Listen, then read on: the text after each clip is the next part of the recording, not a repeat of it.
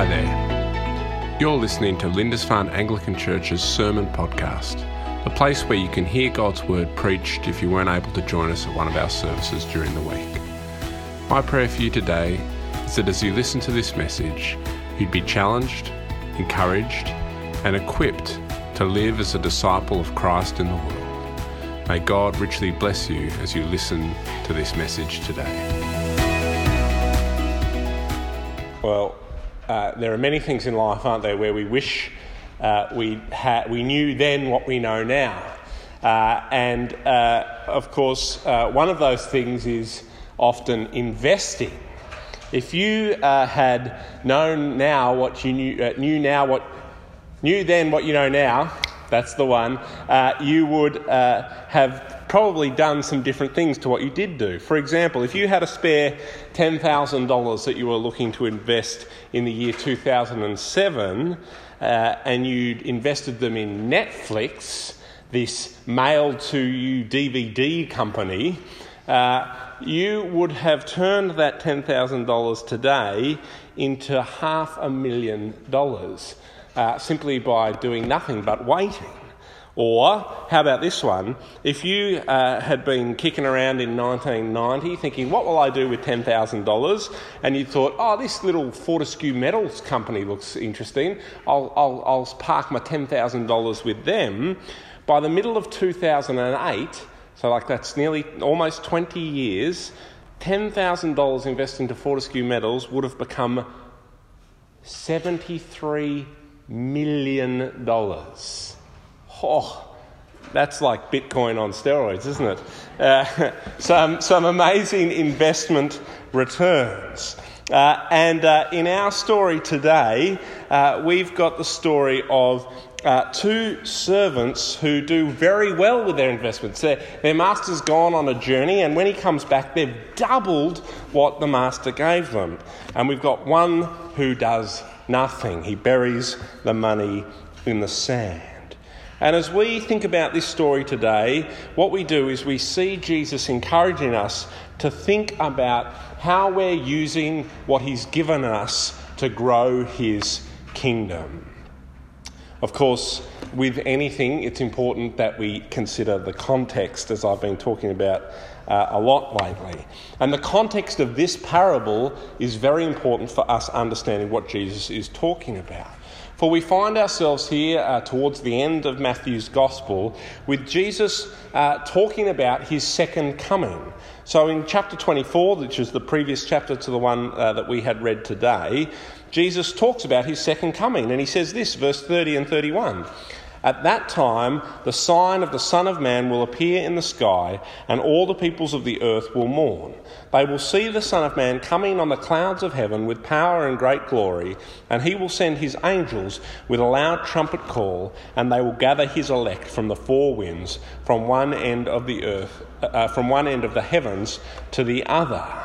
Jesus is saying, one day I'm going to return in judgment, uh, and it's going to be unmissable.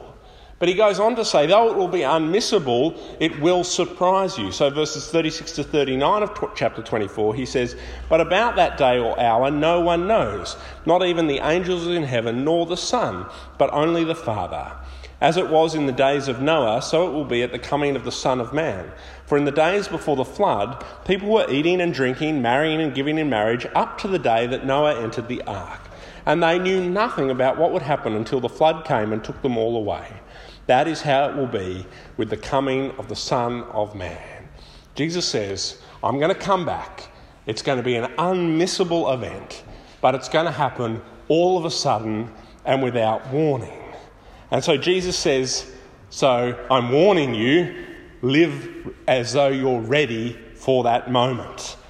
Jesus tells a series of parables after having instructed his disciples about this very fact that it's going to come and it will happen sort of out of the blue. Uh, he says, Don't let it that be so. Live your life in such a way that you're ready for his return. And he tells a couple of stories or parables uh, about being ready for the return of Christ. First, he talks about a servant who remains uh, on task until his master returns uh, at the end of chapter 24. Uh, then at the start of chapter 25, we have the famous parable about virgins waiting for the bridegroom to come, and half of them uh, run out of oil because they uh, weren't prepared, and then the bridegroom comes when they're back in town refilling their lamps, and they miss out on the party. And then we have our reading today about servants who are tasked with looking after finances uh, and one who does a poor job of that. These are stories that remind us to live our lives in light of the return of Christ. They're stories that remind us that we need to be ready for Jesus to come back. They're stories that are a helpful prompt for us, aren't they? Because I don't know about you, but it actually takes me, I have to, it's only when I'm in scriptures and it's talking of the return of Christ that, that I really truly start thinking, wow, how am I going at living my life uh, in the knowledge that Jesus will return one day at any moment out of the blue? Would I be focusing on the things I'm focusing on today uh, if Jesus came back tomorrow? It's a, it's a life altering uh, way of living, isn't it? Living in light of the return of Christ. Uh, if you are in the full time army in Australia, you can be on what's called a notice to move. Uh, and usually, if you're on notice to move, it's 24 hours, but it can be as short as four hours. And so, if you're on four hours' notice to move, that means your phone will ring and you've got four hours not to get to base, but to be on the plane taking off for Afghanistan, basically. It's four hours from phone ringing to war. And uh, that's the way you've got to live your life. So you can't be down at the pub having a parmy and a beer uh, with your bag half packed thinking she'll be right, mate. Uh, because uh, in three hours and 59 minutes' time, uh, you might need to be ready for war living your life that kind of way changes everything. And we see this is the kind of readiness that Jesus wants us to have for his second coming. Not to be caught out, not to be like, whoa, wasn't expecting that, but actually to go, you know what? I knew this would happen and I'm prepared and I've lived my life in the kind of way where I'm prepared to give an account of it. And so our story today takes on uh, a, a, fuller understanding when we, when we see it in the context of uh, Jesus' instructions on how to live in the light of his second coming. And in our story, we see that Jesus tells this story about a man uh, who uh, is in charge of some servants and he gives them some money. He gives each of them a different amount and he entrusts it to them and says, Look after this. And then we see that two of them do a good job. They double the master's money. But one is afraid and he digs a hole and waits for his master's return. And then we see how the master responds, don't we? For the two who take a risk and double the money, he says, verses 21 and 23, Well done, good and faithful servant. You've been faithful with a few things. I will put you in charge of many things. Come and share your master's happiness. And to the one who's a bit afraid, doesn't quite know what to do, so he digs a hole, puts the money in, thinks, well, better safe than sorry, the master says this, verses 26 through to 30 You wicked, lazy servant.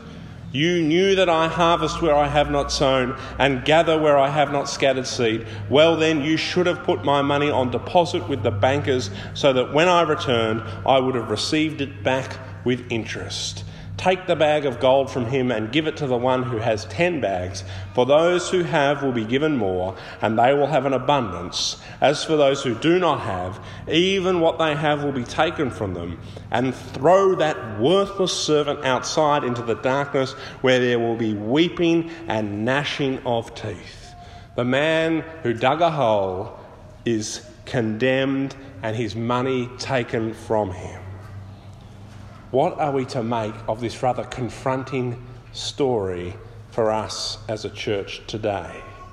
And as I said at the start of the service, I, I chose this reading when I thought that this would be my kind of pep talk to you all uh, before the annual meeting, which we've delayed. But I still thought it's worth us reflecting uh, on how far we've come and uh, the things God has done in our lives over the past year today, anyway. And it will help us frame our thinking as we head into our annual meeting in a few weeks uh, or in a month's time. Uh, and I think we see a few things that this parable teaches us. First, we see that we have the opportunity to multiply what Christ has entrusted to us. The servants were told, uh, uh, we see that the servants can invest their money and talents and they can make a return for their master, and this is a good and godly thing for them to do. And so, too, I think Jesus says, we ought to do the best with the things Jesus has entrusted to us uh, as servants of Christ, our Master. And it begs the question, doesn't it? Well, what is it that Christ has entrusted to us? And I think you can answer that question both individually and collectively. But collectively, as a parish, we've, we've been given a lot of good and wonderful things, haven't we? We've got buildings. We have this building we're in today. We've got the hall next door. We've got the rectory behind us. We have St James in Montagu Bay. Multiple buildings, and we need to be strategic in our use of them. We've been given finance.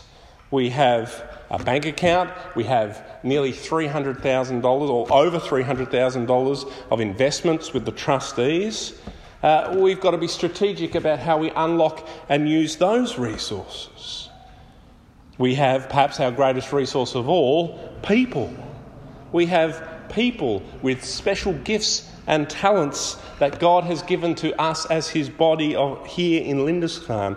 And God wants us to figure out how it is that we unleash each of you uh, in your kingdom potential so that together we can make a greater impact. And we have uh, this place Montagu Bay, Rose Bay, Lindisfarne, Geilston Bay, Risdon and Risdon Vale, uh, and depending on the day, maybe or maybe not, um, Cambridge is in this parish. I don't know. What do you think, Sharon? Is Cambridge in this parish? I don't know. The, the rector of Sorell and I have a debate about whether Cambridge is in the parish, but Sharon says no. She knows probably better than I do, so I'm going, nah, it's not in, it's out. Uh, Joel can have it at, at, at Sorell.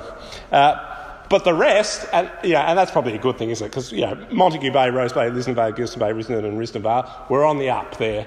Cambridge, they can, you know, they're over the hill. They can stay uh, uh, with their types. Uh, but God has given us, hasn't He, the wonderful gift of place, uh, and not only place, people in this place. 10,000, in fact, uh, are, we, you'll remember uh, me telling you from the census last year, who live uh, in our parish, uh, who uh, God has given to us to care for and to tell of the good news of Jesus.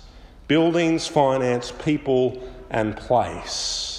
And it's been wonderful, hasn't it, as we reflect on a year since our last annual meeting to see how God has blessed our endeavours together over the past year. Uh, if you are familiar, which I know you all are because you sleep with it under your pillow, with our parish strategic plan and vision that we released at the annual meeting last year, uh, what's on page three? uh, if you're familiar with that document, you'll know that we, we had to face some, some hard truths, didn't we? That the average age of our church was 72. That the three youngest people in the church one year ago were Amity, Elisa, and me. That we only had one family and they were paid to be here. And we released a vision in light of those facts that we would be a church for Lindisfarne making disciples of Jesus. And as we've sought to unlock our buildings and our finance and our people uh, and this place God has placed us, we've seen God do some amazing things. We've seen the age drop significantly. Uh, we haven't done another survey, that comes in a few years' time, but I'm sure the next one won't say the average age is 72. Today, I stand here not even close to being the third youngest person in church. Uh, quite amazingly, to my mind, we're going to do. I'm, I'm running a confirmation class after church today for a couple of teenagers. Well, you know, how, how has God done these things in this place? We are continuing today to start and continue a process that was begun a year ago to make tough decisions, to multiply our resources, and enable us to see our vision become reality. And when we get to the annual meeting in a month's time, we're going to have to keep on making these sorts of decisions because God has entrusted much to us and He expects much from us. This year has not been easy. But it has been a year where God has richly rewarded our efforts to be faithful stewards of the gifts He's given us. Now, I don't have time for this today, but it does bear thinking for us uh, as individuals as well, doesn't it? What is it that He expects of us and our talents, our finances, our friends, our family, the things that God has given to us? How is He calling us to use them for the glory of his name and the expansion of his kingdom. You see, ultimately, the greatest gift that God has given to any of us and all of us, both individually and collectively, is the gift of the gospel. The good news about Jesus. And we, first and foremost, must see ourselves as messengers in this place to the people around us messengers of a good news of salvation, messengers of the coming again of Christ and the judgment of those who fail to trust Him. Messengers that here is a place where people will find love and acceptance. And we need to continue to figure out how we magnify that message and become more and more a church for Lindisfarne making disciples of Jesus. Jesus has given us a great opportunity to multiply what he has entrusted to us. Secondly, uh, as I reflected on this parable for us as a church heading into annual meeting time, we see that Jesus in this parable promises reward for those who uh, prove worthy of his trust. If we work hard for the sake of the gospel, we will be rewarded. Verse 21 His master replied, Well done, good and faithful servant. You have been faithful with a few things. I will put you in charge of many things. Come and share your master's happiness. God will entrust us with more as we steward what He's given us already well and we will share in his happiness, not only in the joy uh, of seeing people come to know Christ, which would be enough, but the joy of being with God forever. You see, as we steward the gifts he's given us well, then God uh, rewards us by spend, letting us, allowing us to spend eternity with him in heaven because we've been faithful to the calling he's placed on our lives. We must be motivated to unleash our individual, unleash our individual and our corporate uh, potential because God will reward us, but also because God expects us to, and there's punishment if we don't. Doing nothing, burying our money in the ground, is not a neutral activity. That's the great mistake, isn't it, of the third man. He thinks, oh, I'm a bit scared, I'll just dig a hole and it's not going to get any worse. But actually, we see, don't we, that disciples uh, who do that insult Christ's grace because they neglect his commission and they are damned. The servant who did nothing with the money is punished for doing that, and we will be too. If we fail to unleash and unlock God's wonderful gifts to us in service of his kingdom, God will not be pleased. I think it's a very, very uh, bad mistake that the church can make to think that we've kind of got two options. One is have a crack, and the other one is just kind of make sure nothing bad happens. Well, that's not how I read this parable. I read this parable saying we've got two options. One is have a crack, the other one is get judged. God wants us to steward his gifts for growth.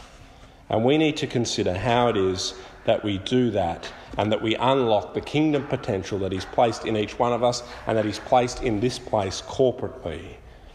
not because in doing so we earn our salvation, but because it's a sign of the fact that we truly understand that we serve a God who can do more than we immeasurably ask or imagine, and because we worship a God who loves us so much and who is so gracious to us that he's died for us and he wants the world to know that he died for them too.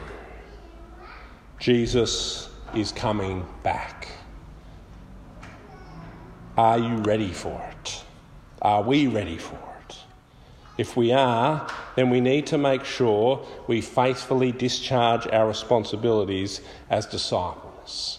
We need to make sure we unlock the potential God has given us. And then we need to make sure that when we stand before the Lord, we're not like the servant who buried his money in the ground and say, Oh, I'm sorry, God, but I was just like too afraid that I might lose it all.